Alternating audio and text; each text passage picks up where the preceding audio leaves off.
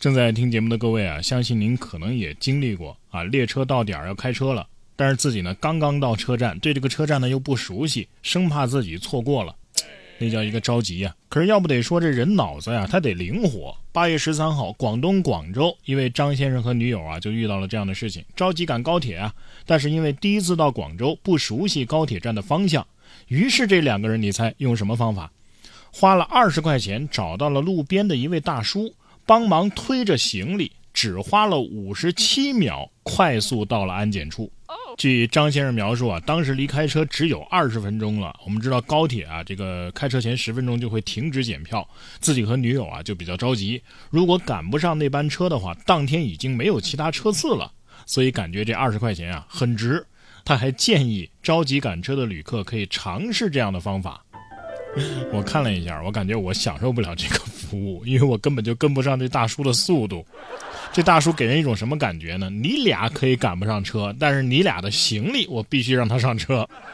我感觉这大爷开 F 一进站都没问题啊，在哪儿拐弯啊门儿清。花二十块钱就有人帮忙拿行李带路，但是如果你是大一新生的话，还能享受免费的搬行李服务。近日，潍坊一所高校内啊，有人晒出了一位最美学长的视频。只见视频里，这位学长背起大大小小不计其数的行李，坚定地向着宿舍楼走去。周围的人看见这一幕啊，无不发出惊叹。我就说吧，大学生为了学分，什么都能干得出来。就这么大的货物量，你说他是货拉拉雇来的员工，我都相信。你说除了学分的诱惑，我真不敢想象啊，还有什么能够支撑他完成这么艰巨的任务？就是没想到啊，只是来做做样子的学长，最终还是成为了悲惨的模样。这趟回去了，少说也得在宿舍躺个三五天吧。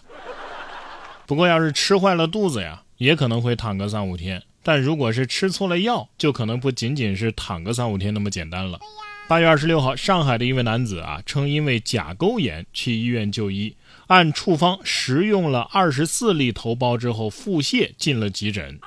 当事人汤先生说呀，自己是脚的这个甲沟炎发炎了，啊，就去医院呢开了头孢消炎，处方啊写的是六小时一次，每次十二粒，每粒头孢呢是零点二五克，自己啊是两次，共吃了二十四粒头孢。当天傍晚啊就腹泻不舒服，进了急诊。急诊医生告知原因，这是头孢过量了，二十四粒啊是人体最大限量。但是药瓶上呢没有剂量说明，目前呢他已经出院了，等过几天啊会再去复查，跟医院也反映了，说这个七天内会答复，也已经投诉了卫生局和一二三四五。但是网友们呢，因为这么离谱的事儿，在相关的评论区里啊吵翻了天。有人认为啊，医生开处方也不核对，药房拿药也不核对，这么重大的失误应该负主要责任。但是也有人认为，医院虽然要负责任，但是这么离谱的用药，患者自己也应该核实一下啊，多少患者也有点问题。说实话啊，我知道头孢啊不能配酒喝，但是具体吃多少粒，我也真不太清楚啊。一般来说，去看病吃药，那就是听医生的要求嘛，遵医嘱嘛，不遵医嘱也能够成为被责怪的理由吗？不过话又说回来，一次十二粒确实有点多啊，也挺佩服这位老哥啊，他能不带任何怀疑的全吃下去，还吃了两顿。不过就结果来看呢，还好只是腹泻，没有其他更严重的身体损害，不然可就不是投诉这么简单了。所以以后各位啊，吃药也得多多的了解，看看说明书。如果感觉有什么问题，还是要及时的问一问医生。你看下面这个男孩啊，就很谨慎。有时候我们应该向他学习学习。他怕瓜有毒，让民警先吃。近日，一位湖北的迷路的小男孩啊，黄石的，被民警带回了沈家营派出所。民辅警啊，拿拿来西瓜，孩子啊担心被下毒，要求民警试吃。高情商，西瓜的第一口得警察叔叔先吃；低情商就是我怕有毒。只能说呢，这个孩子身上啊，肯定是有反诈系统加持的。明明是个很强的系统，是吧？就是有点过于谨慎了。爸妈领回去啊，还是记得升级一下吧。不过呢，这也向我们说明了另外一个很关键的信息：一个人啊，是不能有两套系统的啊。有了反诈系统，就装不了导航系统，所以迷路也是正常的。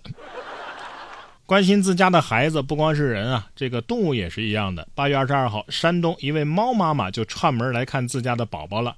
小猫见到妈妈，尾巴立刻竖了起来。猫妈妈可能是想看自己孩子的生活环境怎么样。猫妈妈可能在说：“你在铲屎官的家里乖不乖呀？可不要讨人家嫌弃哦。有没有按时喝水呀？”猫崽子怎么回答呢？妈妈，你来了，咱也不提前说一声呢，吃个饭再走吧。我去开罐罐。然后猫妈妈可能会说：“啊，不用了，不用了，我还得去下一个婆家去看看呢。”说了猫，我们再来看看狗。八月二十四号，永清普法发布了一例非常特殊的狗伤人案件的处理结果。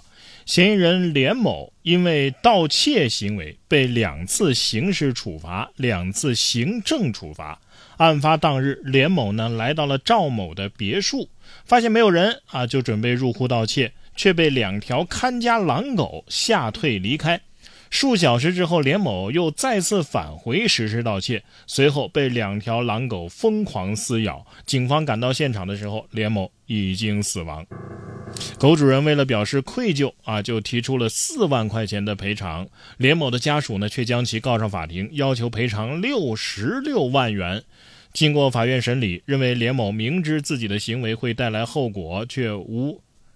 认为连某啊是明知自己的行为带来的后果，却选择无视。狗主人与连某的死亡无任何因果关系。随后呢，判决狗主人不需要承担任何赔偿责任，驳回受害者家属所有的诉讼请求。你说这小偷胆子大吧？狗叫两声就给吓跑了。你说他胆子小吧？明知道有狗还敢回来继续盗窃，估计自己也没想到啊，这个决定会把自己的性命断送。于此啊，其实这个案子最令大家吃惊的还是这连某的家属居然选择放弃啊这个狗主人主动给予的四万块钱，去告狗主人索赔六十六万。这就像网友说的那样，这四万块钱都是出于人道主义的呀。但不管怎么说，这次呢还是汪汪队立了大功，要不然不知道会被偷走什么值钱的东西啊。建议给狗狗每顿多加两个大鸡腿。